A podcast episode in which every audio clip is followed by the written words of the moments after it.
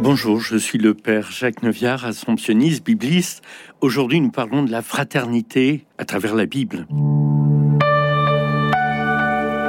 Un vieux rabbin demanda à ses disciples à quoi l'on peut reconnaître le moment où la nuit s'achève et où le jour commence. Est-ce quand on peut sans peine distinguer un chien d'un mouton?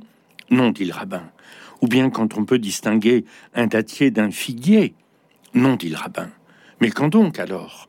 Le rabbin répond, c'est lorsque, en regardant le visage de n'importe quel homme, tu reconnais ton frère ou ta sœur. Jusque-là, il fait nuit dans ton cœur. La Bible nous fait passer lentement la clarté du matin, où l'on peut reconnaître le visage de l'autre comme le visage d'un frère. Mais ce passage est long, il prend le temps de l'histoire et de notre histoire, comme si la lumière de la fraternité devait traverser toutes les épaisseurs de notre histoire personnelle et peut-être aussi collective. La Bible fait ce chemin avec nous et nous guide, apportant la clarté de Dieu sur nos vies, car elle parle non pas d'une histoire lointaine, mais de notre vie, et nous dit comment Dieu conjugue sa vie à la nôtre.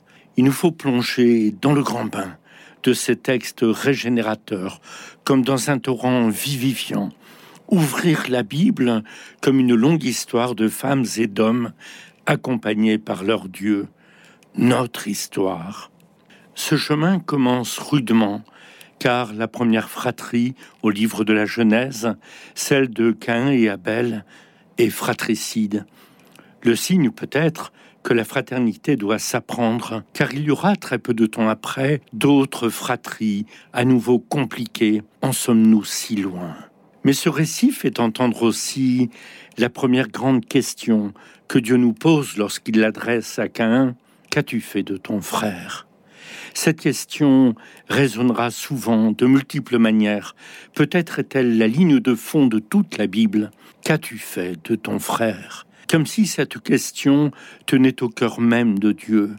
Jésus l'inscrira en filigrane d'or dans la prière qu'il nous donnera, nous apprenant à l'ouvrir d'emblée au pluriel d'une fraternité, notre Père.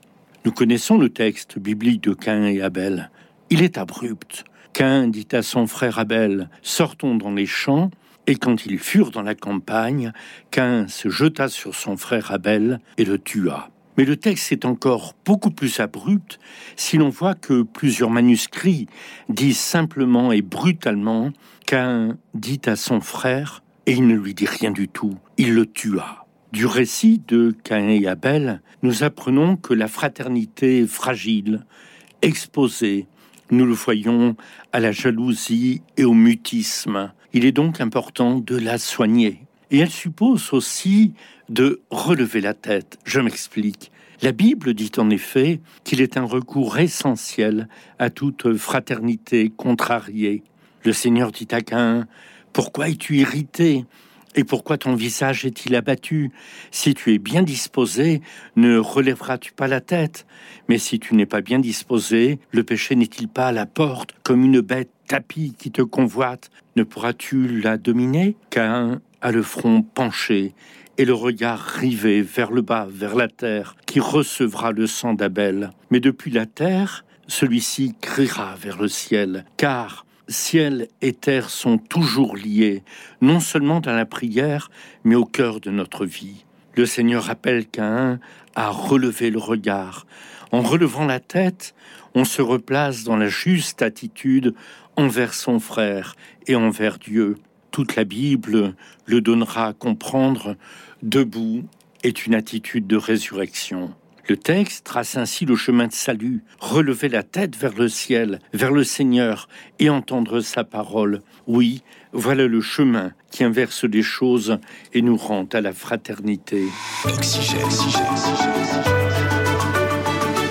Il y aura beaucoup d'autres histoires de fratrie, plus d'une fois compliquées dans la Bible, comme celle de Jacob et Ésaü, ou encore celle de Joseph et ses frères, bien près de reproduire celle de Caïn et Abel, mais qui aboutissent à l'aurore du pardon. Plus jamais l'histoire de Caïn semble dire avec insistance la Bible. Nous comprenons alors l'antique prescription du Lévitique Tu ne haïras pas ton frère dans ton cœur, tu ne te vengeras pas, tu ne garderas pas de rancune contre les fils de ton peuple, tu aimeras ton prochain comme toi-même. Je suis le Seigneur. Il faudra aussi mentionner la présence dans la Bible de nombreuses sœurs au rôle variable, mais souvent magnifique, comme celle de Moïse par exemple, qui veille sur son frère déposé sur le fleuve dans une corbeille et qui dira simplement à la fille de Pharaon qu'elle peut lui trouver une nourrice parmi les femmes des Hébreux. Elle veille sur la vie et lui désigne la mère de l'enfant.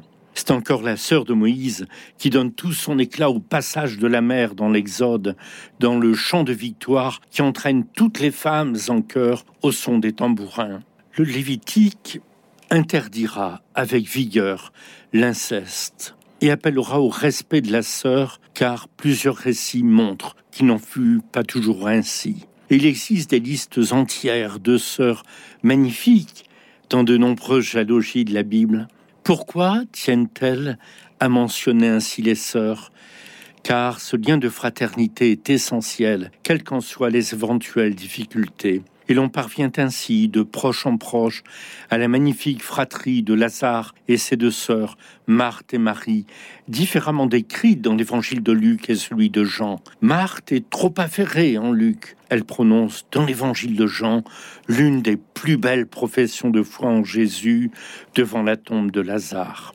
Et les fratries ne manquent pas dans le Nouveau Testament. Il est étonnant de voir couvrant son ministère, Jésus appelle des frères à le suivre, comme si la fraternité était bonne pour le royaume de Dieu. Ce sont Simon et André, ou encore Jacques et Jean, fils de Zébédée, qui sont dans leur bar qui réparent les filets. En parabole, Jésus parlera aussi de deux frères, dont l'un dit oui à la demande de son père, mais n'en fait rien, alors que l'autre refuse et fait ce que le père a demandé parabole très proche de celle que nous connaissons sous le titre de l'enfant prodigue. Mais il n'y a pas qu'un fils, ils sont deux frères, et leur père prodigue en amour. Le plus jeune exige sa part d'héritage et part dévorer son bien en vie de débauche jusqu'au jour où il crève de faim et se dit que chez son père, même les serviteurs sont bien mieux traités. Il aurait bien aimé se nourrir de ce que l'on donnait au porc, mais personne ne lui en donnait. Dès cet instant, dans son cœur, il est sur le chemin du retour. Il a compris ce qui est dans le cœur du Père,